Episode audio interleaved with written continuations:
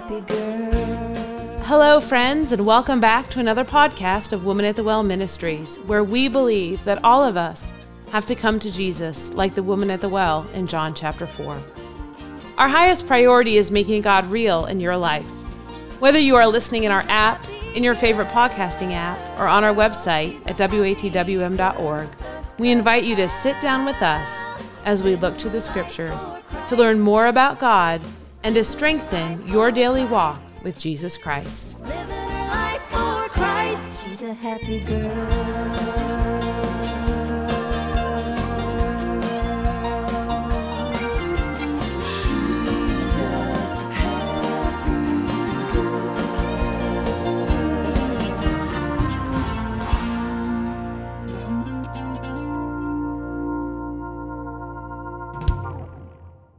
Everyone has expectations, and most everyone is free to tell others about their expectations. In some instances, this is very helpful, such as when ordering something, hiring someone to do a job, or working together on a team.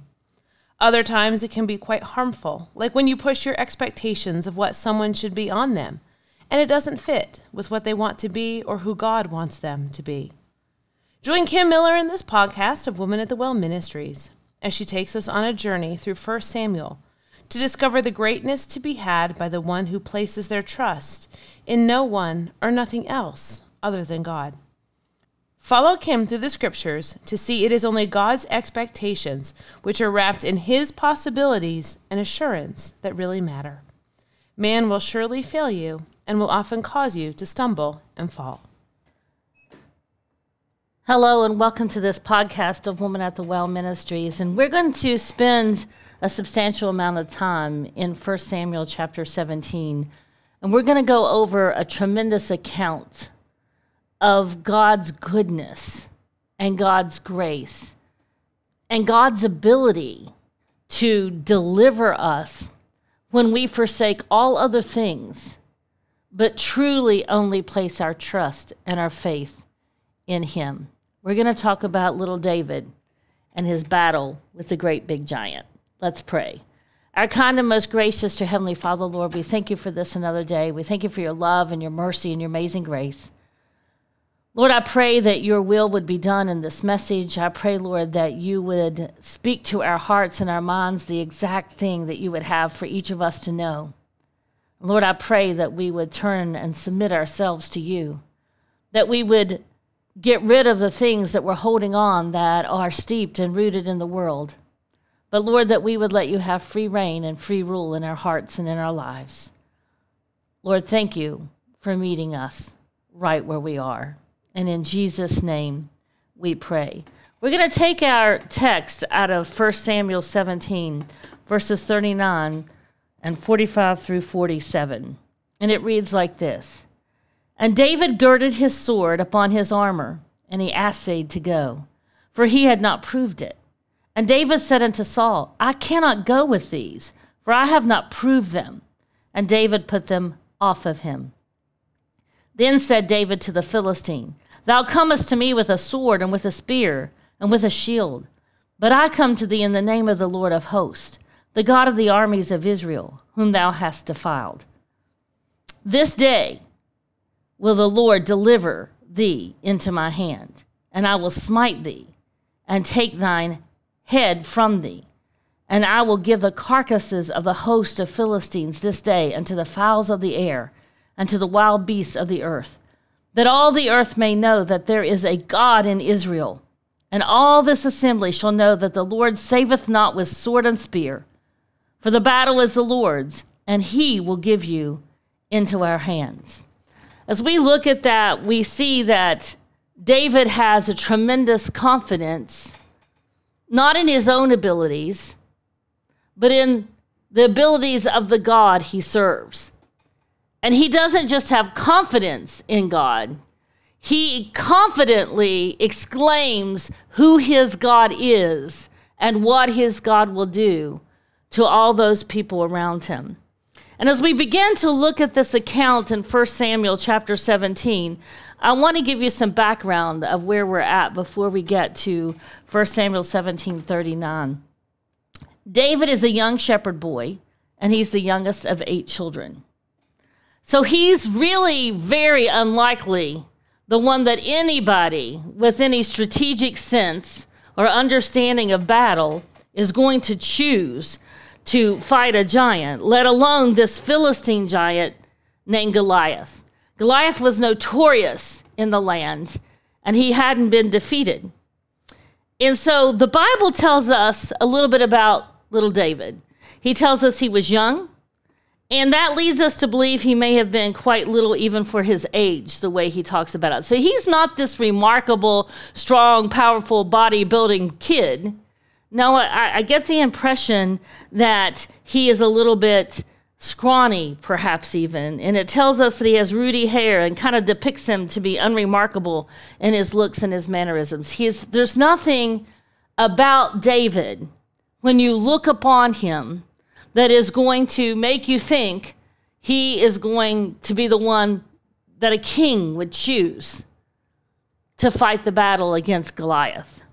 In fact, this account in 1 Samuel 17 even shows us that his brothers not only never expected David to be able to fight and beat Goliath, but they suspected his motive for even being on the scene was somehow wrong and naughty. So not only does he not look the part, not only does no one believe in him, his own family believes he's there for all the wrong reasons. And so when we look at this account in 1 Samuel 17, we need to figure out the incredible impact and the influence that expectations have on us and the power of our own belief. So, the story that we're talking about, or the account in 1 Samuel 17, unfolds like this. The Philistines are gathered together for battle with Saul and the men of Israel, and the Philistines have this champion warrior in their camp, and that's Goliath. He's huge, He's uh, greater than nine foot tall. He's protected with great armor from head to toe and equipped with mighty instruments of war. war. It is said that the actual battle gear that he had on weighs more than 150 pounds. That would be far more than what I gather little David himself even weighed. He was always bragging and boasting Goliath of his accomplishments and what he could do, and he badgered the men of Israel. He was always, we would call trash talking sometimes in sports, but this went beyond trash talking. He was truly demeaning and lording over the men of Israel. He even told the men of Israel, if you fight me and kill me, then the Philistines will be your servants. I mean, he's goading them. And his strength is matched in his size and his reputation, and all of that struck fear in the hearts of all who came near him. All except for one little boy we know as David. And David was a shepherd, a young lad who tended the small sheep, a small herd of his sheep, of his family. And I want you to see what happens on this particular day that's getting ready to unfold in front of us that scripture tells us a lot about who David is and what he did. We realize, as I said before, that he doesn't look the part of a warrior. In fact, he's probably scrawny and anything but heroic in nature. You see, David was obeying his father. His father, Jesse, asked David to get some corn, some bread, and cheese, and to take it to his brothers and to find out how they were doing. And David being obedient, which is a tremendous quality to have, especially for the child of God. And David being obedient did just what he was supposed to do. He made sure that the sheep were cared for and that all of his responsibilities were covered. And then what we see in 1 Samuel 15 22 that gives us a glimpse into who Daniel is. It says, And Samuel said, Hath the Lord as great a delight in burnt offerings and sacrifice as in obeying the voice of the Lord? Behold, to obey is better than sacrifice, and to hearken than the fat of lambs. So here we are in 1 Samuel 17, and we see that one of the qualities that David has, and later on we learn that David was called by God as a man after his own heart. So, though David slipped and he fell, he always had a heart that was after the Lord. And he, unlike us, did not have the Holy Spirit dwelling in him. He just had the Holy Spirit lighting up on him from time to time. And so, what we see in 1 Samuel 15 is the value of obedience. And what we see in 1 Samuel 17 is that David is obedient. David is clearly doing what his father Jesse has asked him to do. And before he goes to give this food and check out his brothers, who, as I said earlier, accuse him of being there for all the wrong reasons, before he does that, he takes care of the sheep and he makes sure he has completed all of his responsibilities. And so when he arrives at the battleground, his eldest brother accuses him of coming to see the action and being irresponsible. In other words, he's thinking that David's just being nosy and he's just there to see what's going on and to be where all the action is happening. But David was thoroughly confused because what he was doing was he was being obedient. And as this story continues to unfold, what we're going to find is that he was not just being obedient to his earthly father Jesse, but to his heavenly father as well. So, in this particular part of the account of this battle in Scripture, we see that David is just doing what he has been asked to do to the best of his ability, and the people who are looking on, especially his brothers, are judging it as something that is wrong. Now, you're going to find yourself in your life doing something that the Lord tells you to do, and people around you are going to discourage you. They're going to, dis- they're going to discuss it as something that is wrong they're going to determine that you're in it for the wrong reasons, that you're there for the wrong motives. Or they're simply going to think what you're doing is completely absurd. I want to tell you something that I hope gives you as much peace as it gives me. And this is the truth. They don't have to understand your assignment, it isn't theirs. What you are doing for the Lord is between you and the Lord. And he says to be a peculiar person, zealous of good works. A lot of times you will have been the person who has made the sacrifices, but you've been obedient. And so God is using you in different ways than people who will not be obedient, people who do not sacrifice, people who do not place God first. And those individuals may not understand what you're doing, but they will often give you grief about it and they'll often express their opinions about what's going on. But I want you to see as the story continues to unfold that as the men of Israel discuss all the bragging and the taunting that's being done by Goliath, David hears all of it. And David was outraged. In fact, here's what he says Who is this uncircumcised Philistine that he should defy the armies of the living God? Is what little David says. See, all these men of Israel are being taunted, and they're probably have been provoked to some anger. And they're probably more concentrated and focused on themselves. Like, I can't believe this man would say anything about me like this. Who does he think he is? Yet, in the same breath, they're scared to death of him. But David doesn't look upon this situation as something that is about him. No, he is outraged that someone would say something about his God. Who is this Philistine? And I think in modern day, we would probably say, Who is this uncouth, uneducated, unrealistic man?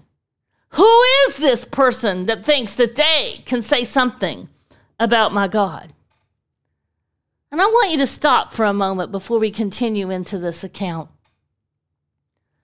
How many times have you heard someone take the Lord's name in vain in front of you and you simply let it go? Why don't you stand up for him? God's name is power. God's name is might. God's name is grace. God's name is amazing. But for many of us, we let it be spoken in jest and in vain. I believe little David wasn't that kind of guy.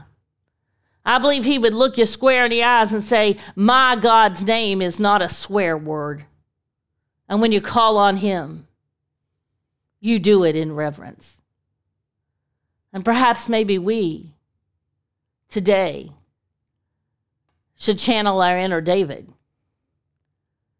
and not let people disrespect our God. When people talk about him being powerless or Jesus was just a prophet or all religions lead to heaven, I believe little David would have said, Oh, no, no, no. My God is the only God. I believe little David would have said, You have to believe in my God, and he's the only way, he's the truth and the life. And no man comes to the Father but by me. We are in situations far less dangerous, far less stressful, where the consequences are far less drastic. And yet we don't stand up for God. The Bible says that we are to be holy, for he is holy. The Bible says that we are to proclaim the gospel. The Bible says that we are to love the Lord thy God with all thy heart, with all thy soul, with all thy mind, and with all thy spirit. I believe that kind of love defends. And so, as the people heard the words that David spoke, people began to tell Saul, the commander of the army, and then Saul sent for little David. The people started hearing what David was doing. The people were noticing the walk that David had. And so they told the king, and now the king is seeking after him. Let's stop for a moment there. People are watching your lives, whether you know it or not. And you're telling a story, whether you mean to or not. And that story is going to give the people around you an idea of how important God is in your life, or if He's important at all. The things that you talk about, people will repeat to other people. And when God is on your lips, when He's the focus of your mind, when He's the center of your attention, people will see a difference in you. And so when Saul sends for David, David tells Saul that no one should be afraid of this giant Goliath.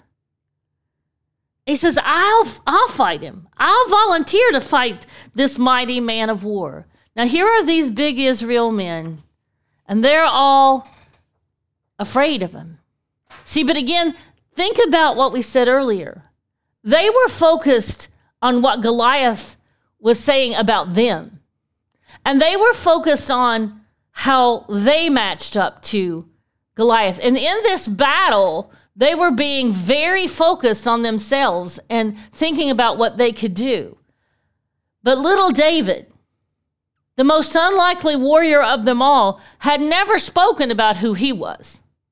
He talked about who his God was. He talked about what God could do. He was very confident that God would deliver him and deliver the Philistine to him because of who God was and David was not about to be the person who was going to take credit for what God did. And as they begin to talk, and Saul begins to try to discourage David, because remember, Saul doesn't think David is the right person for this. Saul's expectation of who David is is not going to meet up with God's expectation of what David can do with God in him. And that's the same for each of us. People will look upon us and tell us what we should and shouldn't do. People will look upon us and, and discourage us from going after what God has told us to go after because they can only see an earthly view. But don't let that discourage you. Let's look at what David does because David doesn't listen to what Saul's opinion of him is. He begins to recount the history, the data of what God has done in his life. And he knows that God is the same yesterday, today, and forevermore. And he's not going to let him go now. And so, as Saul reminds David of all he wasn't and all he couldn't do, little David, being wiser than his years and strong in his faith, let Saul know what he had done previously while guarding his sheep. He explained that he smote a lion and a bear with his bare hands. And then he immediately gave credit where credit was due. He told Saul that the Lord had delivered him out of the paw of the lion and out of the paw of the bear, and that he would once again deliver him, only this time it would be from the hand of the giant. David understood that God's love and protection and the way he supplies for each of us and the way he directs and leads that when we're in the center of his will, God will do for you what he said he would do. David trusted in God's ability and in his place in God's family. Perhaps some of you are not trusting in your place in God's family. Perhaps some of you haven't drawn close enough to the Lord to hear him whisper when he says, Go. But in this account, at this place, in the account of, of this battle between little David and the Goliath, Saul is desperate and he's got nowhere else to turn. And here's this little guy who is telling him in the name of the Lord, the battle's not mine, it belongs to the Lord. He's telling him, I'll go. I can do this through Jesus Christ in me. I believe he knew Philippians 4.19 before anybody did. He said, I can do all things through Christ which strengthens me. And 4.13 and 4.19 tell us that. And it tells us he'll supply all of our needs according to his riches and glory. And so, once again, focusing on what David could not do and what David did not have, Saul draped him in things of the world and was forcing his belief in man made protection upon David as he put a helmet and a coat of mail and a great big sword on David. In other words, he said, Okay, David, you can go, but you're going to do it the world's way. We're going to help you out here. We're going to give you what you need. The world's going to protect you. The world's going to tell you, follow the rules of the world. But you see, all of that didn't fit David. That stuff was meant for a man. It weighed more probably than David did. And that's not what God had ever done when he delivered him out of the, the paw of the lion or the paw of the bear. That's not what God had spoken to little David. And so it didn't fit little David. And David, knowing in whom to rely and on what to trust, he threw off all that armor that didn't fit him. We as Christians are in a battle every day. And Ephesians 6 tells us that it's against principalities and darkness of this world. And we have been given the armor of God to put on that we might never be defeated by the devil. We've been told that sin has no more dominion over us. Yet so often we find ourselves steeped in sin, and that's a choice we're making. See, we are not just in the world. We have, as Christians, dropped down our armor of God and we have become part of the world.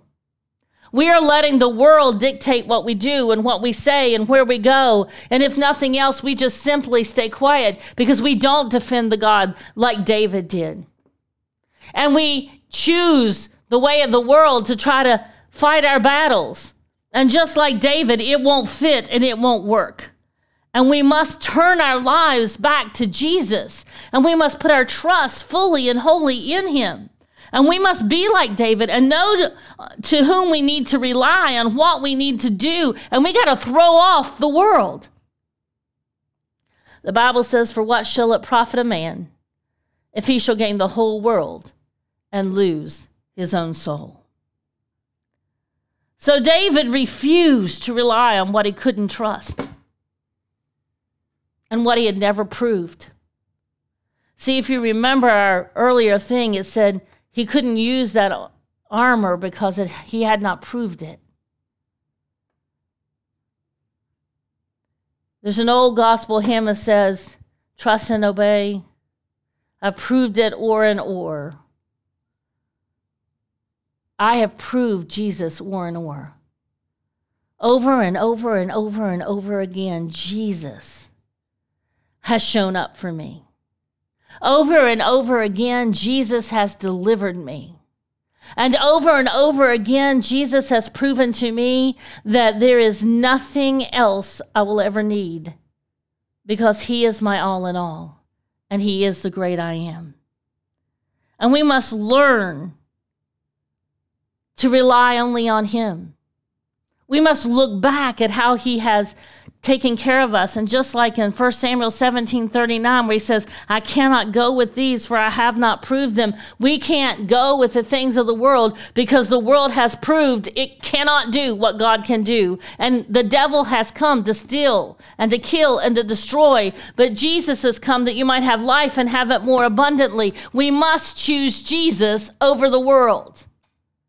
And then, whatever Goliath you have in your life, whether it's finances, your health, relationships, your job, friendships, marriages, whatever it is, when you allow God to lead you and you give the battle to Him and you follow after Him the way He has instructed you to follow, then you too will be victorious through the power of the Holy Spirit within you. And God has never lost a battle, and He's not going to start with yours.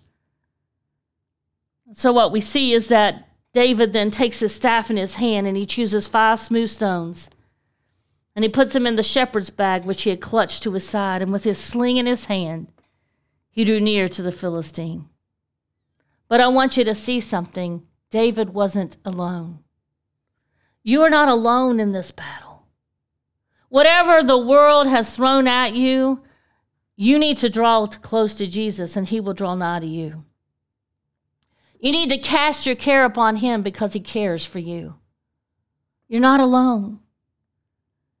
And as always, little David spoke in faith and with confidence. And here's this little Rudy, scrawny little boy with a stone and a sling. And this is what he says to the great big giant Thou comest to me with a sword and with a spear and with a shield. But I come to thee in the name of the Lord of hosts, the God of the armies of Israel. This day will the Lord deliver thee into mine hand. So David prevailed over the Philistine.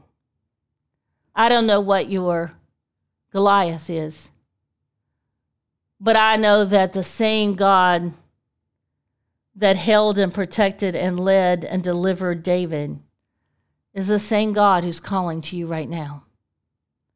And He is asking you to trust Him, to prove Him, to allow Him to fight your battle. He is asking you to have the same kind of confidence and trust that little David did.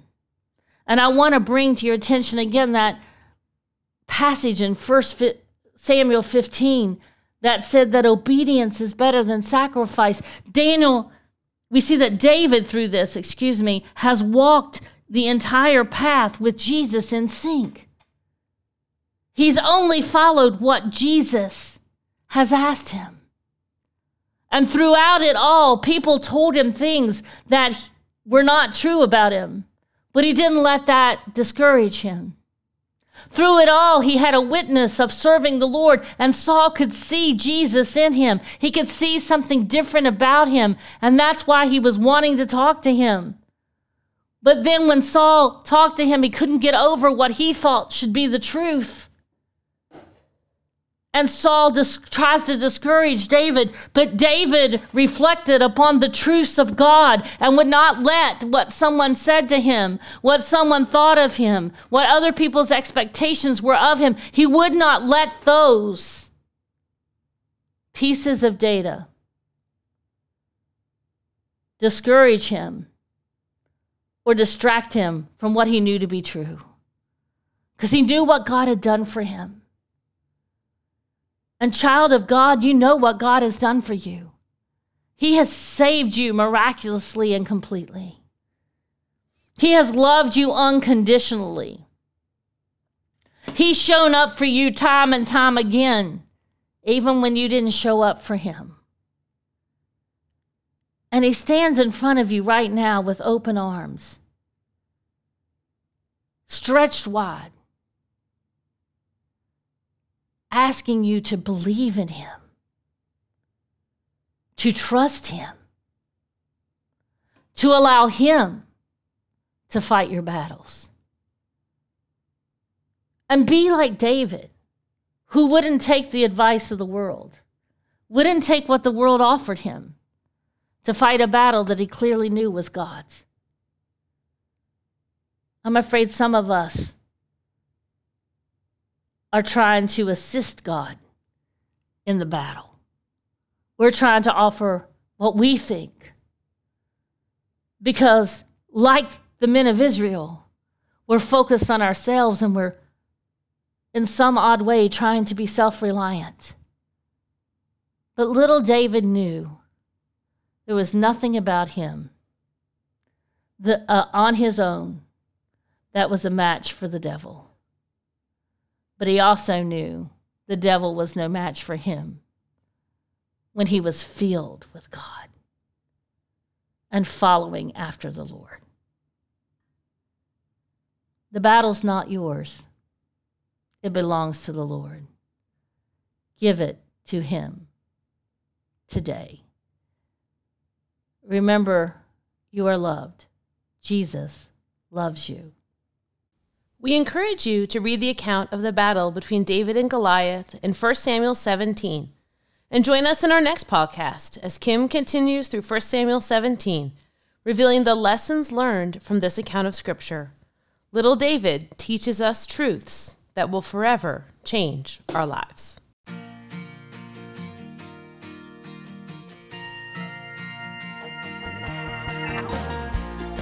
Thank you for joining us in today's podcast. You can visit the show notes for quotes from today's podcast and scripture references. We pray today has been a blessing, and we encourage you to reach out to us through our app, our website, or our Facebook page. You can find our app by searching for Woman at the Well Ministries in your App Store or through our website at watwm.org. We're on Facebook at facebook.com slash watwm. If you visit our website, you'll be able to subscribe to Bible Bits, a daily devotion written by Kim and delivered Monday through Friday by text message. Woman at the Well Ministries is a nonprofit organization dedicated to serving our Heavenly Father, and it is through your loving and generous support that our ministry continues to bless others. To learn how to partner with Woman at the Well Ministries, please visit our website. Thank you to the gospel group Fudge Creek for letting us use their hit song, Happy Girl. We greatly appreciate your prayers. We are praying daily for our listeners. Remember that God loves you. You are loved.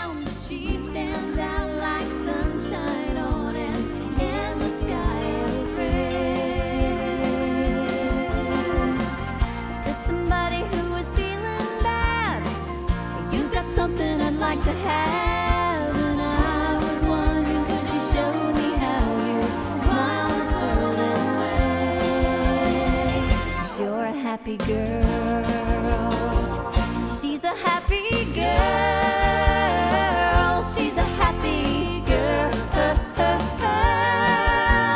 Living a life for Christ. She's a happy girl.